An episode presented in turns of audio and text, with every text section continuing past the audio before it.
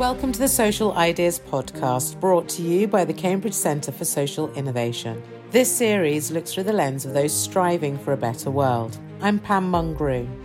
When Eunice Baguma Ball arrived in the UK from Uganda, she wanted to continue her work within the tech space. She soon found that the barriers to her success were being African and female.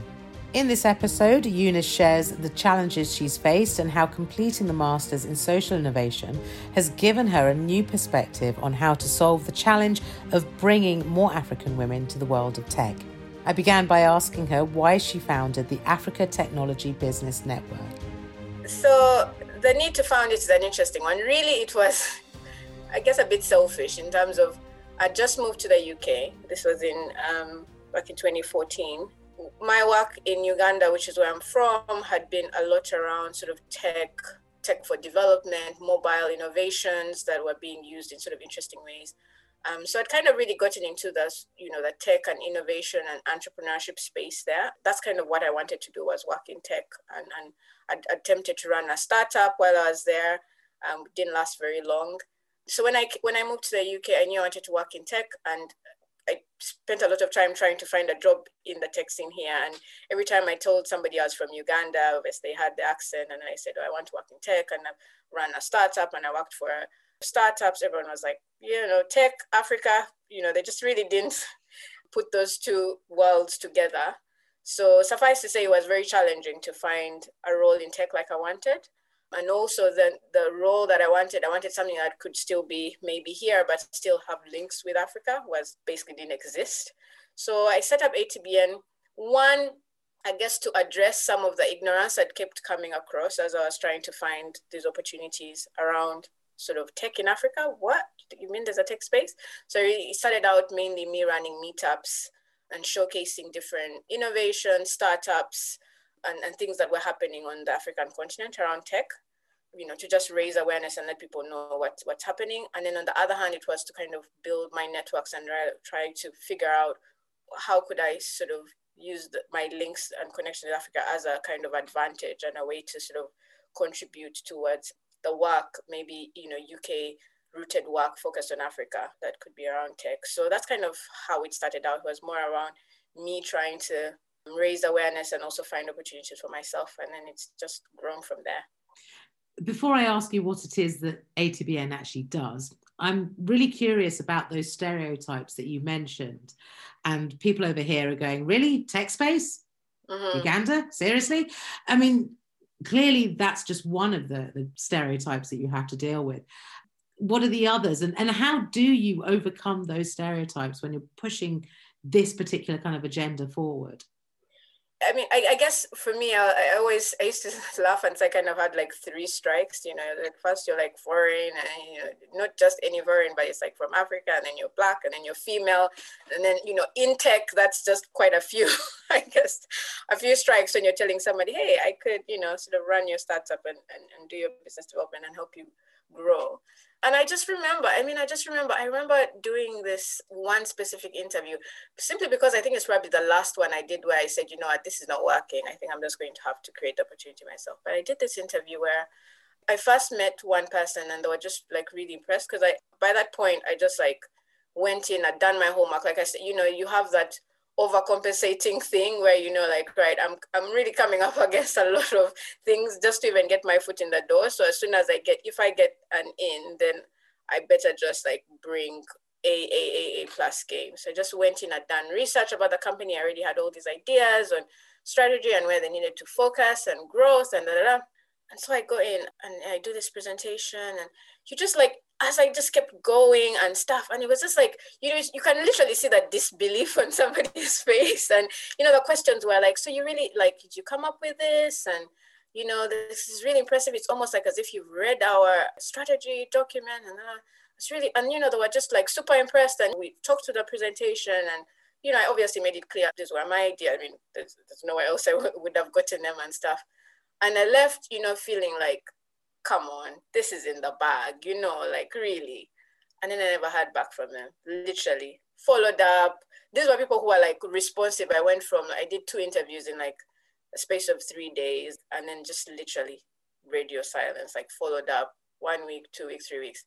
And there was just something I found really, really like disrespectful and frustrating about that, especially given the time to go into and make a presentation and not even get like, you know, even just like, you know, the email of, you know, thanks, you know, there's just like the standard email. You know, it's going to take you five minutes to, to do. I think stereotypes are very, very powerful that even when you can see evidence before you that somebody knows what you're doing, if you you just can't fathom that this could be somebody that can do something really well, then you know it's just yeah, it just really hit home to me how powerful they can be. So I think for me it was now about like creating my opportunities and really trying to start to change, I guess, some of the stereotypes by setting up my organization, like I said, showcasing tech, innovation and, and stuff that was happening. I think a lot has changed from, I think now we're talking what, seven, eight years ago?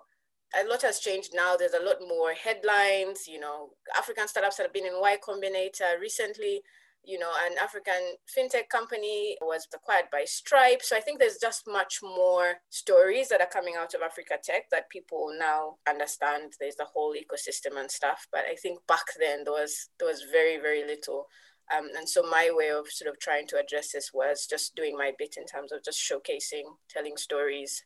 Because yeah, I think you know one evidence or one story may not be enough, but if you if we keep sort of sharing, I think then you start to, to slowly change our mindset. So with that in mind, one of the strikes that you mentioned is gender, the fact that you're a woman. So how does your role then at ATBN bring together that sort of technology, gender, and entrepreneurship?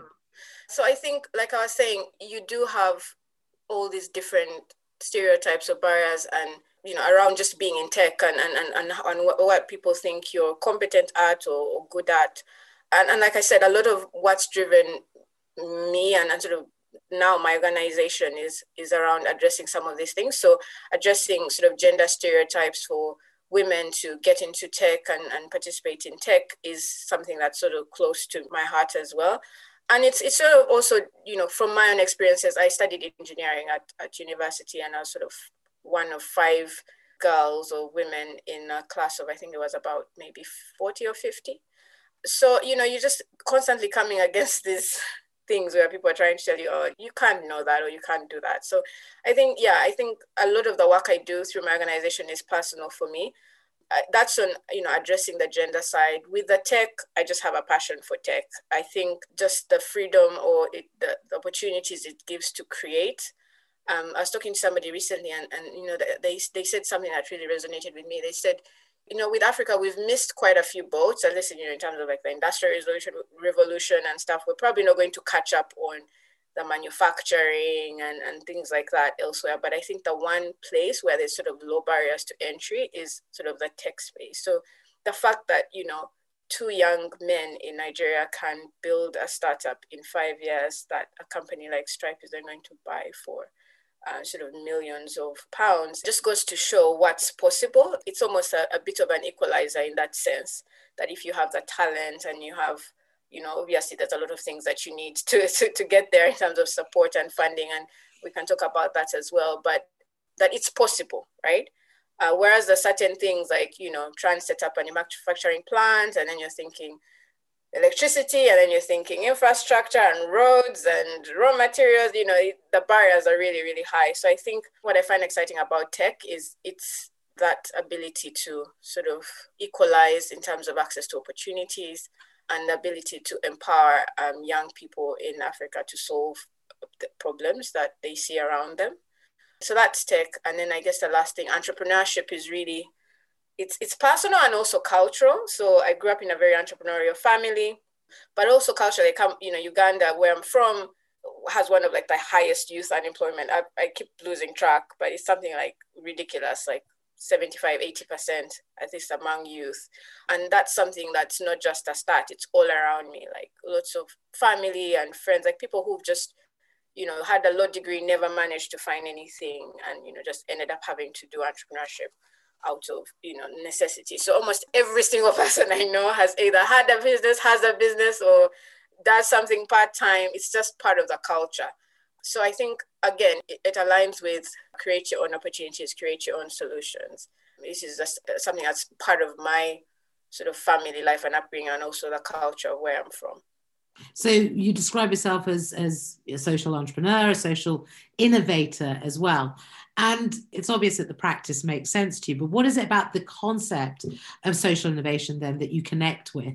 I think the thing that I connected is because obviously I think for a long time I guess I was doing what I was doing and I, I didn't know it was you could call it social entrepreneurship or social innovation. I think the term, the terminology and all of that's, I guess, are relatively new and also maybe different people um, interpret them differently. But I think for me, what resonated was this idea of solving problems that matter. So one of the things I used to find quite not not annoying or but yeah, it was just it was annoying like when I moved here. And so I used to, like I said, I was looking for opportunities in tech. So I used to spend a lot of time in like tech events and pitch events, and you know, spend half my time at Google Campus. Couldn't believe that there's this place you could literally go and just like work from for free. It was amazing. Um, but anyway, and I used to go to so many pitch events, and it was so many people pitching like the most useless things. Like it was like a new app to I don't know, do what? It was just like who cares? Like, really, who has this problem? And to be fair, like, the contrast to that is, you know, Facebook started out pretty much a very useless thing and it's now world domination. So, hands up on that one. But yeah, it was just like, I don't really care about a lot of the stuff these people are trying to build. You know, back home, you have kids at university trying to build a new kit to detect malaria faster or to, I think that's the thing I missed. Was this like, innovation that's really trying to solve real things that affect real people you know such a large scale that are either out of reach or unaffordable for many and should be you know education and healthcare and things and that really drove me and drove my passion for tech and so yeah, it's probably yeah, it's probably a, a, good thing I didn't end up working for some I don't know doggy daycare app or something.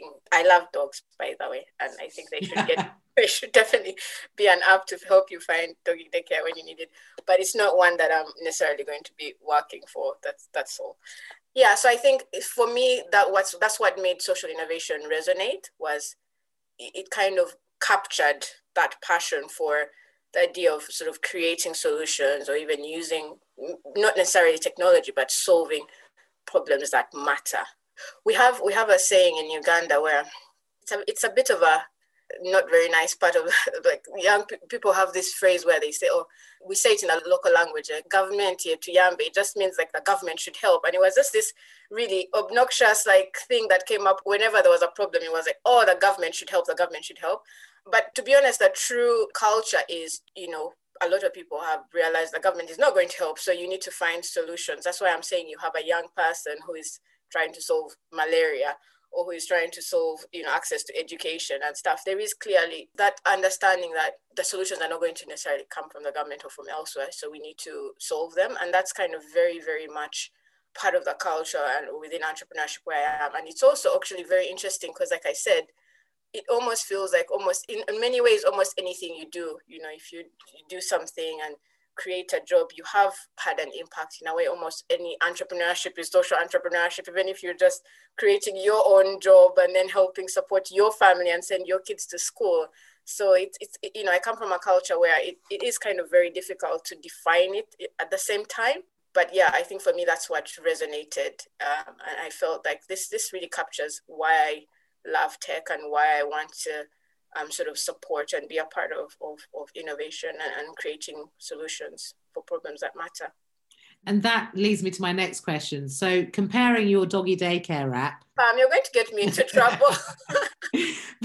so the the uh, the concept over here. You know, that was a really bad example because that's that's actually a useful app. I'm going to redeem myself. I'm going to think of one of like the really most like the ones where I was like, ah, maybe maybe like one for like that helps you find like I don't know helps you match your shoes and your belt or something. Maybe that, maybe that one. That's a representative one. The doggy daycare one is definitely a, it's what we call a first world problem. first world problem app, but a useful one. All the dog lovers out there, I am. I, I was yeah. But you've described it perfectly. It's a first world problem. But in comparison to the challenges that you know your family you face in uganda compared to the challenges in different parts of africa people are needing to find solutions to. Who do you think yeah, Pam, compared to some of the sorts of social problems i guess even within you know that people that i see here facing homelessness and you know addiction etc do you think a solution found for homelessness here translates well to being used say in in uganda? I honestly don't this is and this is i think something that i that i learned from conversations and reflections and reading, you kind of come to understand that you there's nothing you can ever really transplant because you know problems are so embedded within their context and and so are the solutions.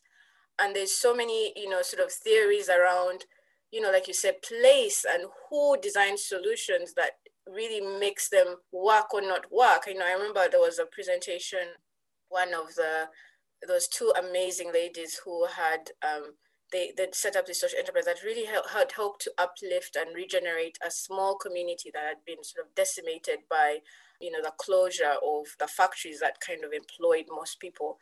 As somebody obviously from africa you don't you don't hear these stories about places like this in the uk and you know entire family groups of men you know becoming alcoholics and and this affecting entire communities. But listening to how these women over, I think it was something like 25, 30 years had set up this community center that had become the heart of the community. And so it made you realize like no one else could come in and solve that problem. You just had to be a part of it. You had to be there. You had to be in it for the long term. It just made you realize that it wasn't going to be some alcohol rehab thing that came short term and solved it. it. It was all about places for the family to be. It was all about support for. It was about jobs. It was about employment. It was about motivating and building people back up. And then you can't just transplant that to somewhere else because it was all sort of really about the story of you know the closure of this really sort of broken the spirit and the community and the sense of being of this community. So just when you listen, you're exposed to case studies and stories like that, it just makes you realize you can't just then say, oh, what did they do? They set up a community center, they ran a few classes for children and job things, and then let's move it somewhere else. It was more than that. There was it was also even around like the women themselves and who they are and how they manage relationships and and the symbol that they you know they were to the community and, and the fact that people trusted them. How would you transplant that trust and that relationship elsewhere? I think now based on the exposure and, and sort of the thinking that the MST allowed me to do around, you know, sort of just social innovation, especially when you're looking at sort of solving some of these complex, sort of deep-seated challenges, has made me realize there's just so much that goes into something like that that you can't transplant. So you did, as you've you've talked about there, the Masters in Social Innovation at the Cambridge Centre for Social Innovation. Why, first of all, did you decide that this was a master's worth pursuing? Yeah, that's a very good question, actually. one I repeatedly asked myself, like halfway through, I was like, why are we doing this again? Why? So for me, uh, it was mainly about where I had gotten to with my social enterprise with ATBN. I actually did the as part of Cambridge Social Ventures. So I'd been through the accelerator and I was kind of at this point where I just felt like a lot of what I was doing wasn't really having the impact that I wanted it to have. So I just come out of running a few programs. A lot of them were so, for example, I run a, an accelerator for female entrepreneurs in Ghana. And I was just going through the program, that you know, the accelerator and stuff, and thinking about sustainability and thinking about your theory of change and thinking about your impact. I was able to support sort of 30 women through this accelerator in Ghana. It involved me taking three or four trips to Ghana. And I was like, so what's next for this? Is this to run this in five, ten other African countries? And to do that, how many flights would that be? And how many women have I reached then? A hundred maybe, you know, it just felt like what's the impact? And it really started making me think about things of how do you create impact at scale and how do you empower and enable um, it just made me think of more like I guess systems thinking. So thinking about I could go and run an accelerator for 30 women, or I could maybe work with five organizations that will stay locally and support 30 women a year and give them the tools and expertise and maybe help them access a mentor pool, give them the curriculum or whatever. And in that way, I've then sort of set a system that's scalable that I can then, you know, with each country, it's like you've set it up to support you know hundreds of women every year right? And i was just trying to make that shift of how do you create impact at scale? And i, I just i wasn't really like figuring it out. And i and i felt like there's a time to sort of pause a bit and reflect and think about how do you take it up to the next gear? Because i even though i'm african and i was sort of running my program in africa there's still a sense of yeah you're still going in and out. And so then what's the impact you're leaving right um, so I just wanted to think about doing things better and doing things at scale. And yeah, and there's something about the program that made me think that this was a place where I could, you know, get the tools to to think about creating long-term impact in a more systematic way and sort of help me guide what my next steps would be. It was also like the first time in my life that I've, I guess, done studying, I would say fully by choice in terms of I've decided, you know, I did engineering because my parents slash my grades threw me in that direction, even though I'm really like literally the most least engineering person like you'd ever meet. So yeah, so it was this time. It was something where I like, this is something I'm really interested in. Uh, I want to think about where I want to go next in terms of my social entrepreneur, social innovator journey, and I really want to do things at scale now. How do I get there? And I felt like that's the muscle who could have helped me put those pieces of that puzzle together. I've spoken to a number of alumni of the Masters of Social Innovation, and phrases that come up frequently are it's not for the faint of heart, it's hard work, it's challenging. How did it challenge you?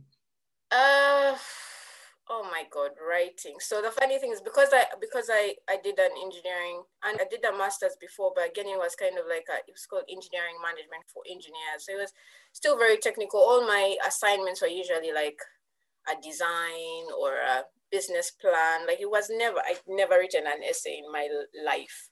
You know, you, you got an education, you do exams, you don't really write essays.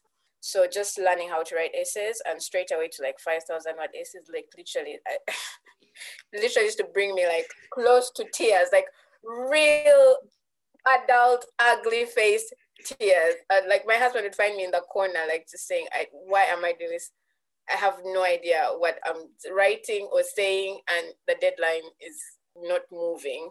So it was just challenging. I, am sure there's lots of people for whom writing essays was nothing, and you know maybe that challenge was was different. But for me, it was mainly that. But then also just juggling it alongside everything else. You know, just getting yourself to think. You know, with my social enterprise, it's you know it's practical things. Like we need to find find funding. Or if we're running a program, it's you know it's things you know like I can solve. I need to find a partner, I need to find a venue, I need to, you know, you know, write a proposal. Well, this was just kind of really having to dig deep and think differently and challenge things and challenge your own thinking. And it was just like a whole other space. So to move from your day job or whatever you're doing and then try and get into that space and read stuff and critically and just the volume of reading as well was just challenging. Um, and then halfway through, I had my son. so that was like a whole other it is challenging. And i think also i guess because of the phase of life a lot of us end up doing it. It's doing it alongside everything else. But uh, i also think you do need to be at that phase of life because i think there's a lot to absorb that that you bring from your past, sort of past experience and even like and i think that's what made it really valuable was all these people that had you know years of experience and stuff in their sectors in their countries in their in life in general that just made the conversation so much richer so we're all not sort of sort of spring chicken straight out of university. It just added more, I guess, depth to some of the, the conversations and the learning overall. So we've talked about Africa Technology Business Network, your enterprise. We've talked about what got you to the point of being a social entrepreneur. We've got talked about what got you to the point of, of doing the masters in social innovation. Now that that's over, how do you move forward? How do you take all of that experience that you have to actually help propel change, even if it's in a, a more local, mm. more scalable manner? So first of all, I'm still trying to figure that out. Sometimes it's so much easier if you do like an MBA. Yes, it's very expensive, but you're like, yeah, I'm going to work in like these top ten firms, and then I'll make back my paycheck. Like it's when you do a master in social innovation, and then you're like working as a you know sort of social innovator, social entrepreneur. It's like okay, you really can't measure the return on investment in that sort of straightforward terms.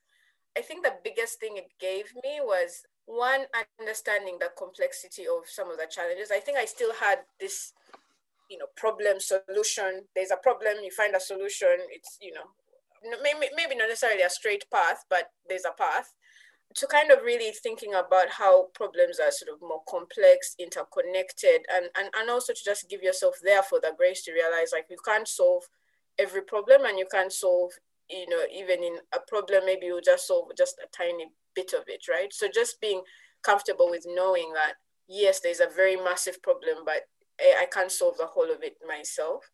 I think it's made me much more collaborative in my approach. I'm now part of much bigger projects, although as a, one of several partners, it's really changed my approach in terms of like bigger and further together and, and, and also like the opportunities I'm going for, but also very being very, very, I guess, strategic and systematic about what the impact it will leave after. So I think there was a lot we used to talk about and think about in the masters around like unintended consequences. So this idea of you can think you're doing good, but you may not be. So this just this constant awareness of trying to think about what's the impact of what you're doing immediately, but also in the long term, and just taking stock. So all I can say is it's now it's it's a change the way I approach what I'm doing to be sort of much more strategic, long-term thinking, really thinking about the impact, but also thinking about who else I could partner with and work with. It's not about just saying, you know, there's this problem and I'm, I'm going to solve it, being humble enough to know that you may not be able to solve it or you can't solve it all and, and always looking out for opportunities to sort of collaborate and work with people on it.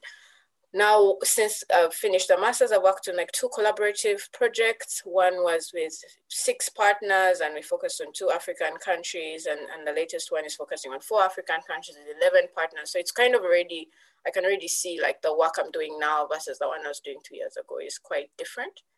So finally, Eunice, somebody comes to you and says, I, I want to be a social innovator. I want to make a difference. I want to solve a problem. What would you say to them? Yeah. So first of all, I think I would say already the fact that you're asking that question, you already have this drive and interest in the problems around you, already thinking about how you can solve them the biggest thing you can do as a social innovator is look around you and see the problems and ask the right questions, right? So don't underestimate the fact that you're even asking the questions like, what are the solutions to this? Because that's going to be, I think, should be the majority of your work as an innovator is to ask and to probe and seek to understand. I think that solving or you know creating the solutions should really not be the biggest thing because whatever you solve you need to go back into the cycle of ask again. Are there unintended consequences? Is this needed? Is this the right? You know you always have to go back into the loop of asking. So i would say to them first of all yeah you probably you, you know you already are. Um, and then the next thing is just you know kind of equip yourself with the tools to then figure out because you know some of these problems we are thinking about or want need to solve are very very complex very embedded. It's not you know quick fix that's going to fix them. So equip yourself with the tools that you that you might need you know speak to people read do a master's if you have the if you're not faint of heart you know you know so just get the you know the knowledge you feel. I guess the third thing i would say is don't be overwhelmed. Like you know some of these problems are problems that have been around for years and years. I think sometimes as social innovators you put the pressure on yourself to feel like oh my goodness i need to solve you know climate change you know it's like you know it's just like yeah just i think this recognition of that sometimes what you can do is just influence as just a very specific area that you can and I think that having almost a faith, but also like through our process, empowering other people that if there's enough of us caring and then doing and working in these little areas and niches where we understand, we have built the know how, the relationships, the resources to make change, then together we will, you know, ultimately uh, shift the needle on this. So I would say, you know, don't become overwhelmed because sometimes I think and I think this actually happened to me again in a master's at some point when we were really looking at problems and how they're wicked problems and how they're like complex and all these things. I was like, you know what, therefore there's no solution. I like became like super cynical, like went to the other side. I was like, we're all doomed. so, you know, it's just trying not to get overwhelmed and sort of keeping that optimism and i think that i think for me it's also that you know that belief that there's other people that are also sort of working that are also passionate and and together somehow will slowly change do your whatever you can influence and just really focus on that Thank you to Eunice Baguma Ball, founder and director of the Africa Technology Business Network and alumna of the Masters in Social Innovation. You can find out more about the Cambridge Centre for Social Innovation by following us on Facebook, Instagram, LinkedIn, Twitter, and YouTube.